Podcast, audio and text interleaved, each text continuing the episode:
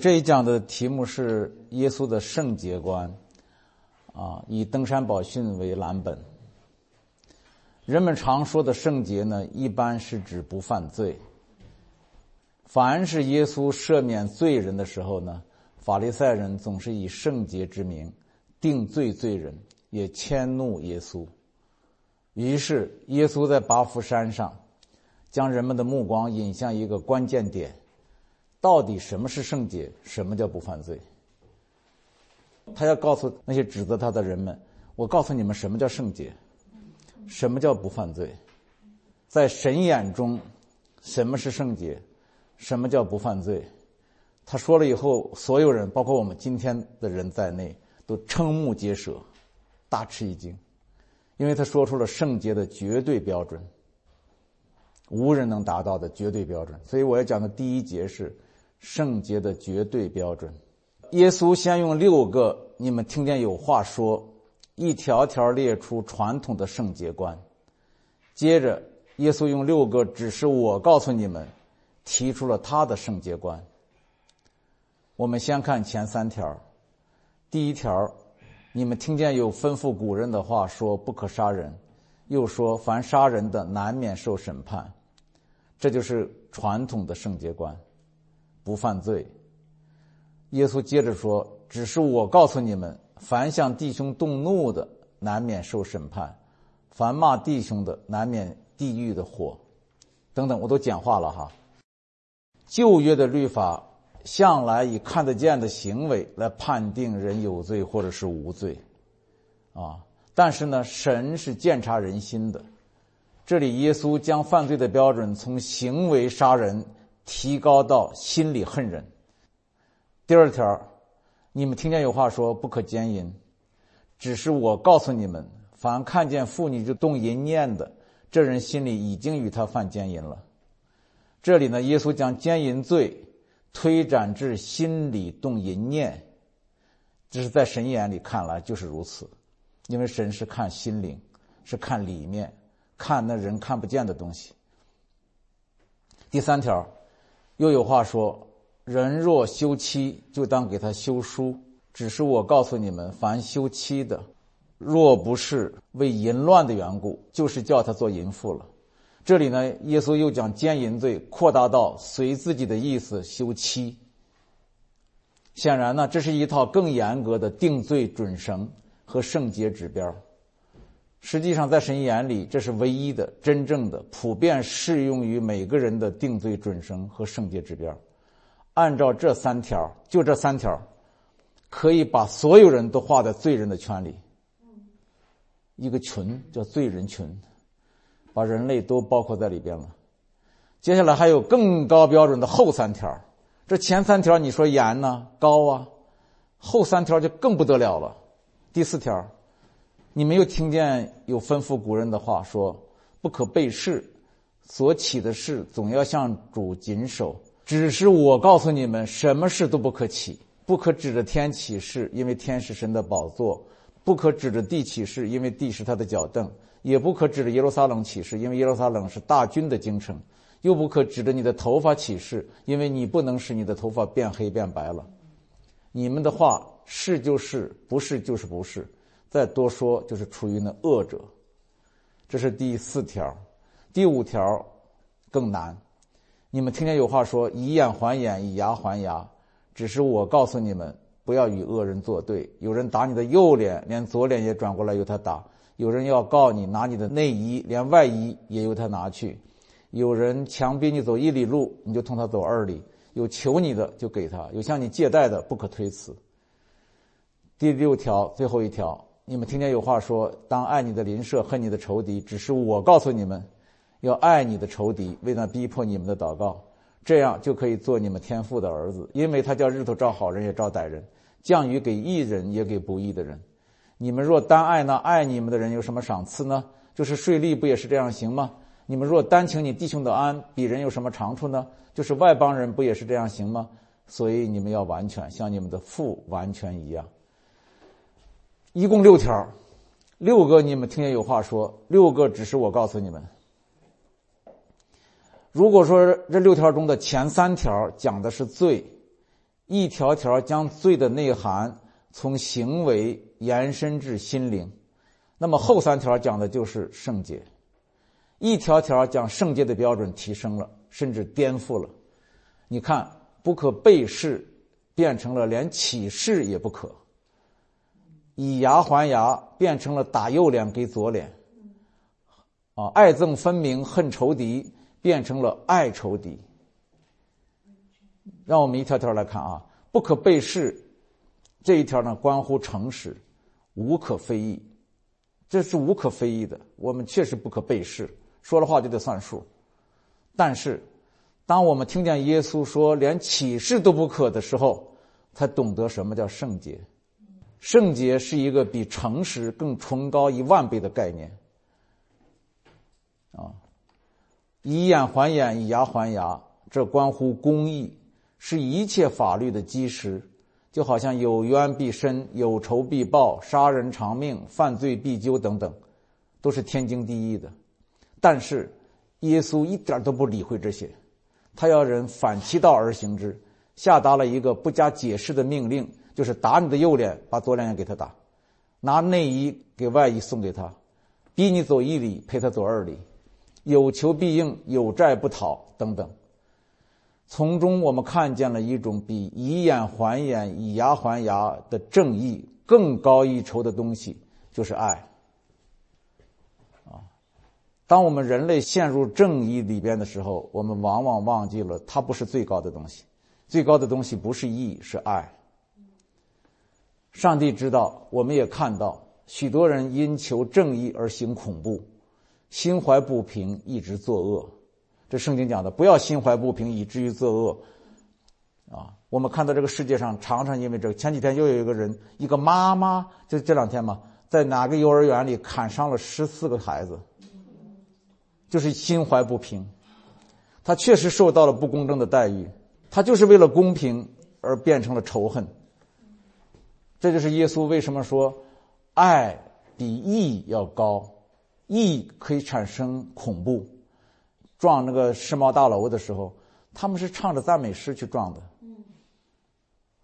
他们是履行阿拉的公义，啊，所以以眼还眼，以牙还牙，啊，这关乎公义。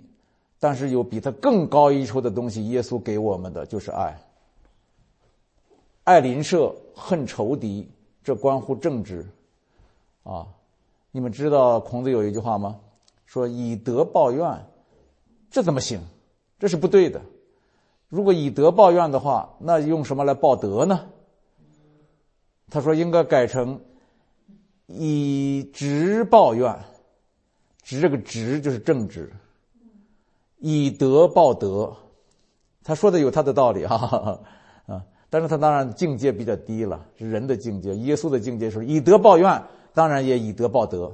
就是不管你给我的是什么，我给你的都是爱，这是更高的境界。那这个爱邻舍恨仇敌，就是孔子所说的直了。爱邻舍恨仇敌，这就是爱憎分明的直，算得上是一种美德。但是耶稣却以天父无条件供应我们阳光和雨水为榜样，他期待我们效法天父做完全人。他告诉我们，所谓爱憎分明的正直，不过是一种狭隘弯曲的东西。耶稣的境界一下子提高了一大截儿，给我们从地上提到天上去，啊！耶稣的六个指示，我告诉你们，到底告诉了我们什么呢？我们想想，这六个加起来，到底告诉了我们什么呢？他告诉我们，这就是神所定义的罪，这就是神所要求的圣洁。你们做到了吗？这就是神要写在你们心上的律法，你们写上了吗？啊！所以，在这六个我告诉你们后面隐藏着两句话。第一句话，你们应当如此；第二句话，你们谁也不能如此。第一，你们应当如此。你们在新约里，你们做上帝的儿女，你们到我这里来，不是仅仅遵守旧约律法就够了。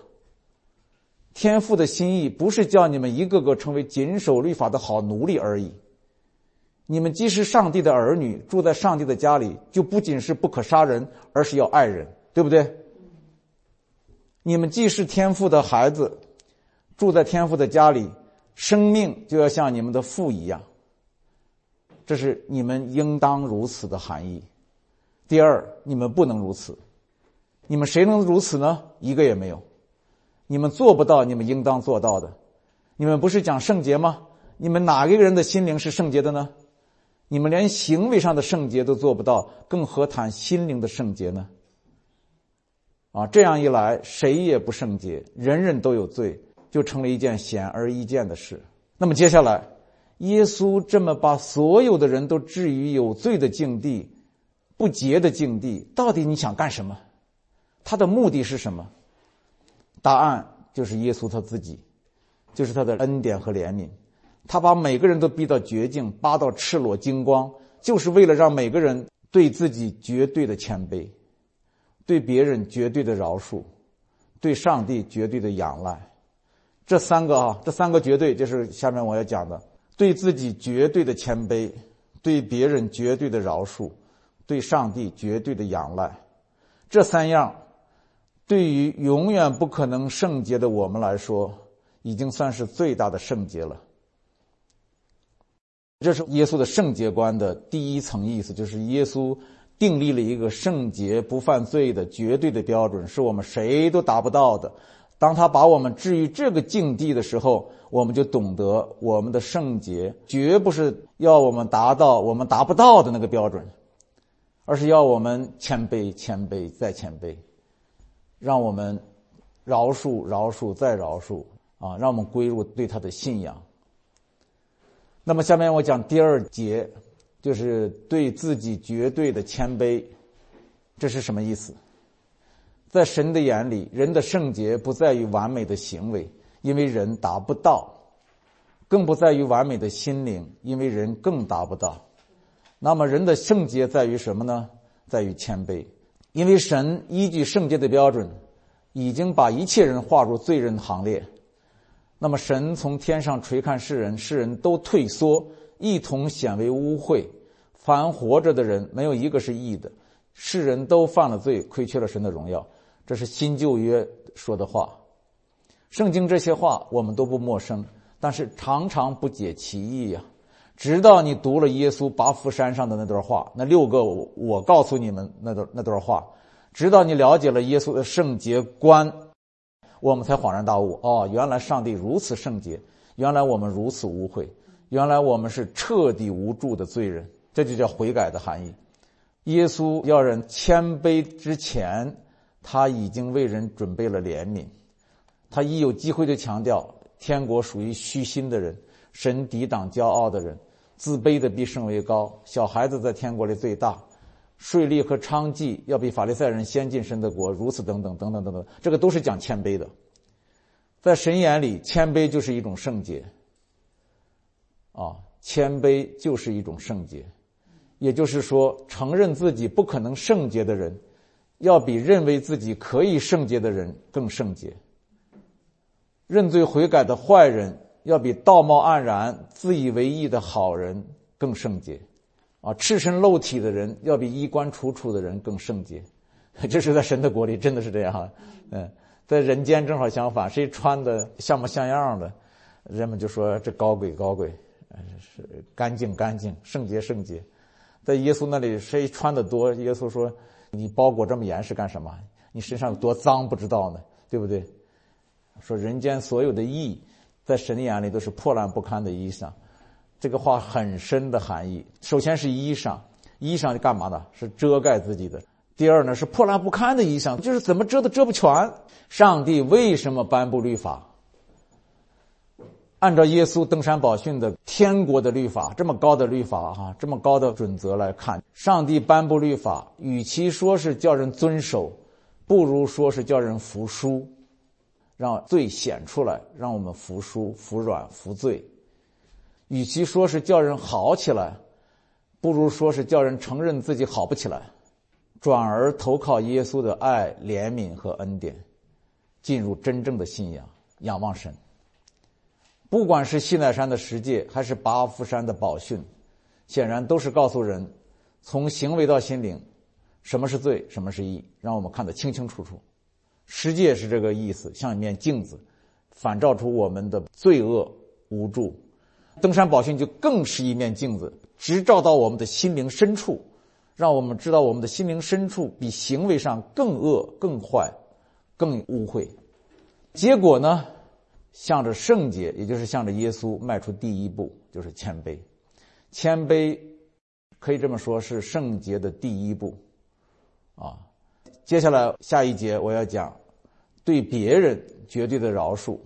一旦我们发现按圣洁的标准，人人都是罪人，都不及格，都不达标，那么就谁也没有权利论断别人了，谁也没有资格轻蔑别人了。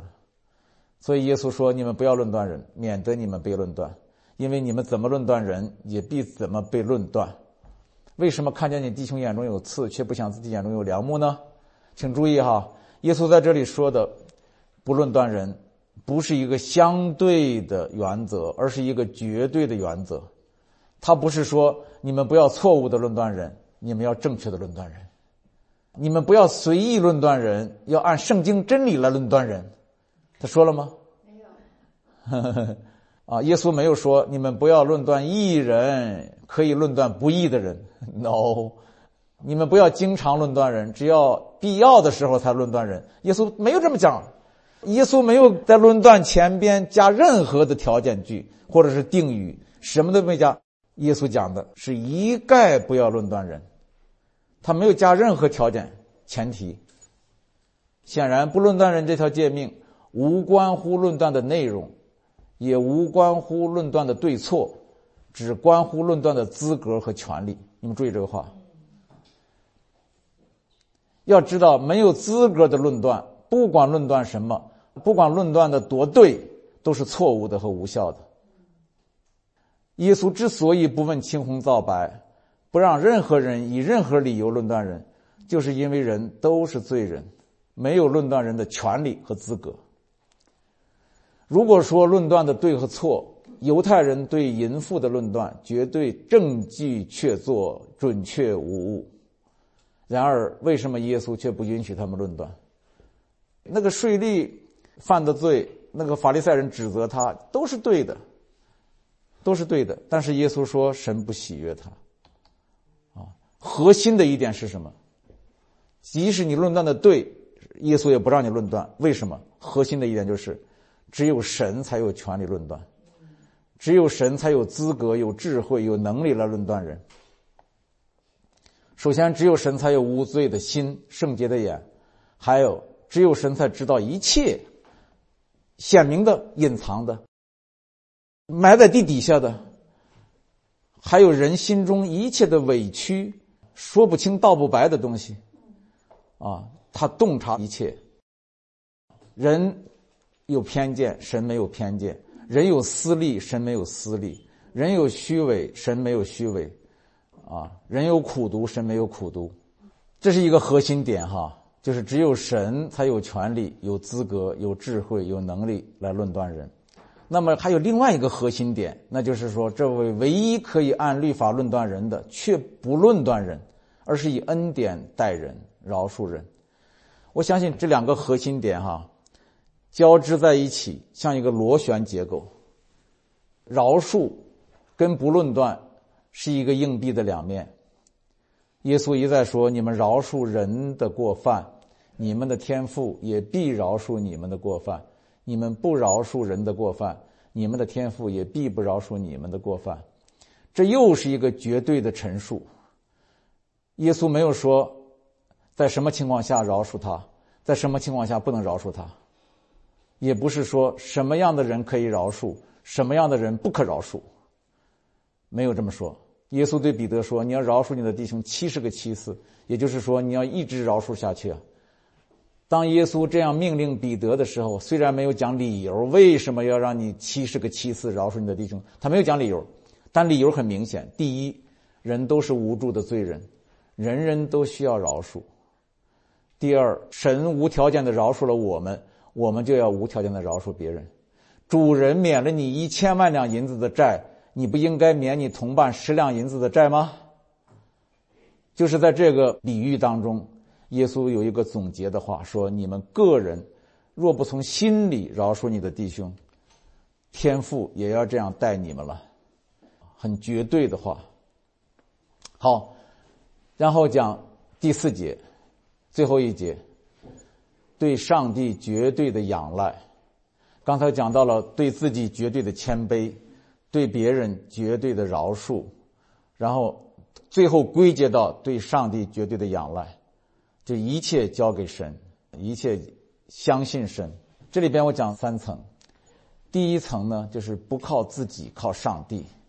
我相信，不管是西乃山上颁布的律法，还是八福山上宣告的圣洁呀，都像镜子一样，映照出我们的污秽不堪。和软弱无助，我们实际也做不到。那个八福上讲的那个就更做不到了。他提醒我们呢，只能仰赖上帝的恩典，领受羔羊的圣洁。注意这个，我们达不到的圣洁，羔羊都替我们达到。我们要藏在羔羊的血里，这就对了。这正是信仰与宗教的根本区别所在。佛教、回教、犹太教、印度教。各种各样的道德伦理，虽然千差万别，但有一个共同点，就是凭人自己恪守律法、苦修苦练来追求圣洁。所以，当我们讲圣洁观的时候，我们要知道，各种宗教包括道德，都是追求圣洁的，但他们靠的是自己，靠的是自己的行为、能力、智慧、意志力，啊。但是基督信仰不是靠自己追求圣洁，而是进入耶稣基督的圣洁；也不是一部分靠自己，一部分靠基督，而是全靠基督。什么时候这一点模糊了，我告诉大家啊，基督教就失去圣洁，失去力量。你靠自己一点那一点就是污秽的，就是失败的。啊，单单的、完全的仰赖耶稣。是人走进圣洁的入口处，啊，仰赖耶稣是圣洁的入口啊，啊，耶稣说他是门呐，独一的门呐，这不仅是拯救的门，也是我们胜过罪恶，啊，追求圣洁的门，在耶稣里，人越发现自己肮脏，你就越圣洁。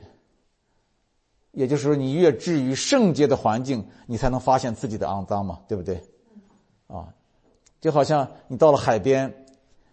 一呼吸啊，这空气真清新呢！这说明什么？说明你原来在北京的空气太差了。这个反差证明你已经进入圣洁了，是这个意思啊。所以越发现自己肮脏的，就越进入圣洁了。人越厌恶自己的时候，就越圣洁了；人越赤裸的时候，就越圣洁了；人越无能为力，完全靠神，就越圣洁越有力了。我想事情就是这样，这么奇妙。人靠恩典，不靠律法，才能达到律法一直想达到却达不到的效果。这是耶稣告诉我们的。他成全了律法，但他用的不是律法的办法，用的是恩典，为我们死在十字架上，啊，成全了律法想成全却成全不了的事情，用恩典成全的。啊，人靠神，不靠自己。就进入了自己一直想进入却无法进入的圣洁境界。事情就是这么简单，你进入了，你才能得到；你不进入，怎么自己挣扎也得不到。这是第一点啊，不靠自己，靠上帝。那么第二点，圣洁全在耶稣里。耶稣的圣洁观开始于律法。终结于恩典，最后达到这样一步，就是凡是到耶稣这里来的，就是圣洁的；只有到耶稣这里来的，才是圣洁的。为什么呢？因为耶稣是圣洁的，而且只有耶稣是圣洁的。啊，旧约是新约的预表了。旧约犹太人犯了罪，就献赎罪祭，选一只纯净无瑕的羔羊，交给祭司。这个时候，祭司的眼睛看的是什么呢？是这只羔羊，而不是那个献祭的罪人。他要检查这只羔羊，他要一点一点检查这只羔羊有没有瑕疵。啊，他不是检查这个人有没有瑕疵。耶稣就是我们赎罪的羔羊，天父看的是他圣洁，不是我们圣洁。就像一个献祭的罪人呢，在旧约的时候哈，借着纯洁的祭物来表达自己纯洁的心一样，我们在耶稣基督的圣洁里也是进入圣洁，就是表达我们进入圣洁的心。啊，我们靠着耶稣的圣洁，我们得以进入圣洁。那么，妓女、淫妇、税吏、什么浪子、强盗、瘫子、瞎子、麻风病、血漏病人、精神病人，呃，各式各样的人，都在耶稣基督里圣洁了，都圣洁了。一个爱耶稣的人就是爱圣洁，一个投入耶稣的人就是投入圣洁，一个相信耶稣是为他而死的人。耶稣就是他献祭的羔羊。你不相信这个羔羊与你无关，啊，你相信的这个羔羊就是你献的，他的血就是为你流的，所以这个信很重要。因为我一再讲，信仰是一个心灵的场，心灵的博弈，啊，你心里信的就是真的，就是成的，啊，这个不是眼见为实，而是相信就为实。啊，最后呢，我们不得不再三提醒自己哈，不必担心单单仰赖神会导致人放纵，会与圣洁背道而驰。按照耶稣的圣洁观，圣洁的标准是这么绝对和高超，以至于人只有对自己绝对谦卑，对别人绝对宽恕，对上帝绝对仰赖，才有可能在耶稣的圣洁中领受圣洁。啊，你活在圣洁里。你会慢慢的活出圣洁来，啊！你活在污秽里，你想活出圣洁都没门就像加尔文讲的那句话：“你把你自己泡在杀虫剂里，怎么会长虫子呢？”啊！因为耶稣的圣洁就是这战胜我们的污秽的，啊！所以，除非你进入圣洁，而不是自己标榜自己圣洁，你才能真的圣洁。我相信真正在耶稣里的人，不能不按照神的预备去行善。以弗所书二章十节讲的，这就好像 PC 电脑不能不按照 PC 的程序去运行，苹果电脑呢不能不按照苹果的程序去运行。一旦一个 program 进到你的里面以后，你就一定会按照这个 program 去运行。那同样，你到了耶稣这里来，你进入耶稣的国度。权柄、荣耀进入他的圣洁，你一定会按照圣洁的 program 去运行，这个很要紧。下载什么是什么？你的手机是安卓系统的还是苹果系统的？那决定了你用什么运行。所以在耶稣基督里，这是一切的关键。把自己 keep 在耶稣里，啊，那就什么都有了，一切都有了。它是总的恩典的源头。真理的源头，荣光能力的源头，也是圣洁的源头。好，最后一点，我跟大家讲，从沙漠教父看圣洁。最后我讲几个小故事啊。基督教历史上有各种宗派、各种人群，从教会生活、神学理论、普世宣教、福音布道，还有爱人行善，还有改变社会，还有内在个人灵修。等好多好多方面彰显了耶稣的荣美。这些人他们走的都是不同的路子，但是合起来呢比较 close to 耶稣的完美。啊，这个沙漠教父是其中的一些人。当他们看到基督教越来越世俗化的时候，就毅然决然将自己分别为圣，离群所居，在沙漠中度过一生。在对圣洁的追求上，他们令人敬佩，令人惊叹。那个开创者叫圣安东尼，啊，这是非常受尊敬的早期教父。那个时候是主后两三百年，那离主还很近的时候，在埃及那边的沙漠中。那么，他们心目中的圣洁到底是什么呢？这些人追求圣洁，在沙漠中度过一生。他们进食不是进食一天两天，有时候进食一个月、两个月，啊，那个甚至有的一辈子每个星期吃一两次饭。那么他们心目中的圣洁到底是什么？我们一般想象好像就是洁身自好、苦待己身，其实错了。他们心目中的圣洁，如果你读读这个《沙漠教父言行录》这一本书，你就会发现，他们身上最独特、最惊人的特征，竟然就是我们上面提到的三点：对自己绝对谦卑，对别人绝对宽恕，对上帝绝对仰赖。我摘引几段啊，阿爸，他们都把它叫 Father，就是阿爸。摩西他说。如果一个人专注于自己的过错，就不会注意邻舍的过错，就不会去凭吊邻舍的家人死亡而不管自己家人的死亡。他就说那些人啊，就好像你别人家死了你去忙活，自己家的亲人死了反而不管，是这么无知。还有，教会为一个弟兄的犯错误要开会声讨他，请这个阿爸摩西参加。他就背上背了一个漏水的破壶前去，人们就好奇，说你一边走一边漏水啊，快漏干了。他就解释说，我的罪在我身后露出来，可我自己看不见。今天我来审判他的罪吧。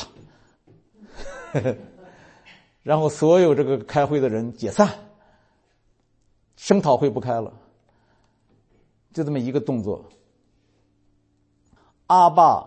展提亚，这个阿爸叫展提亚，他说：“狗比我好，因为狗有爱心，而且它不论断人。”阿爸波伊曼说：“人若懂得使徒所说，在洁净的人，凡物都洁净，那么他看见一个杀人犯，就会说：他只是犯了这一个罪，我却每天都在犯许多的罪。”《沙漠教父杨行录》这本书都是这一类的故事。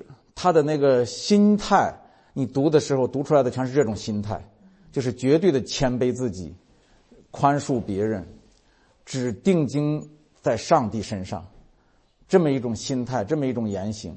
当然，这种心态跟言行呢，在今天也许会被不少人视为怪诞，甚至异类，甚至极端。但是平心而论，我们平心而论，他们离耶稣的圣洁观。不是比今天的我们更近得多吗？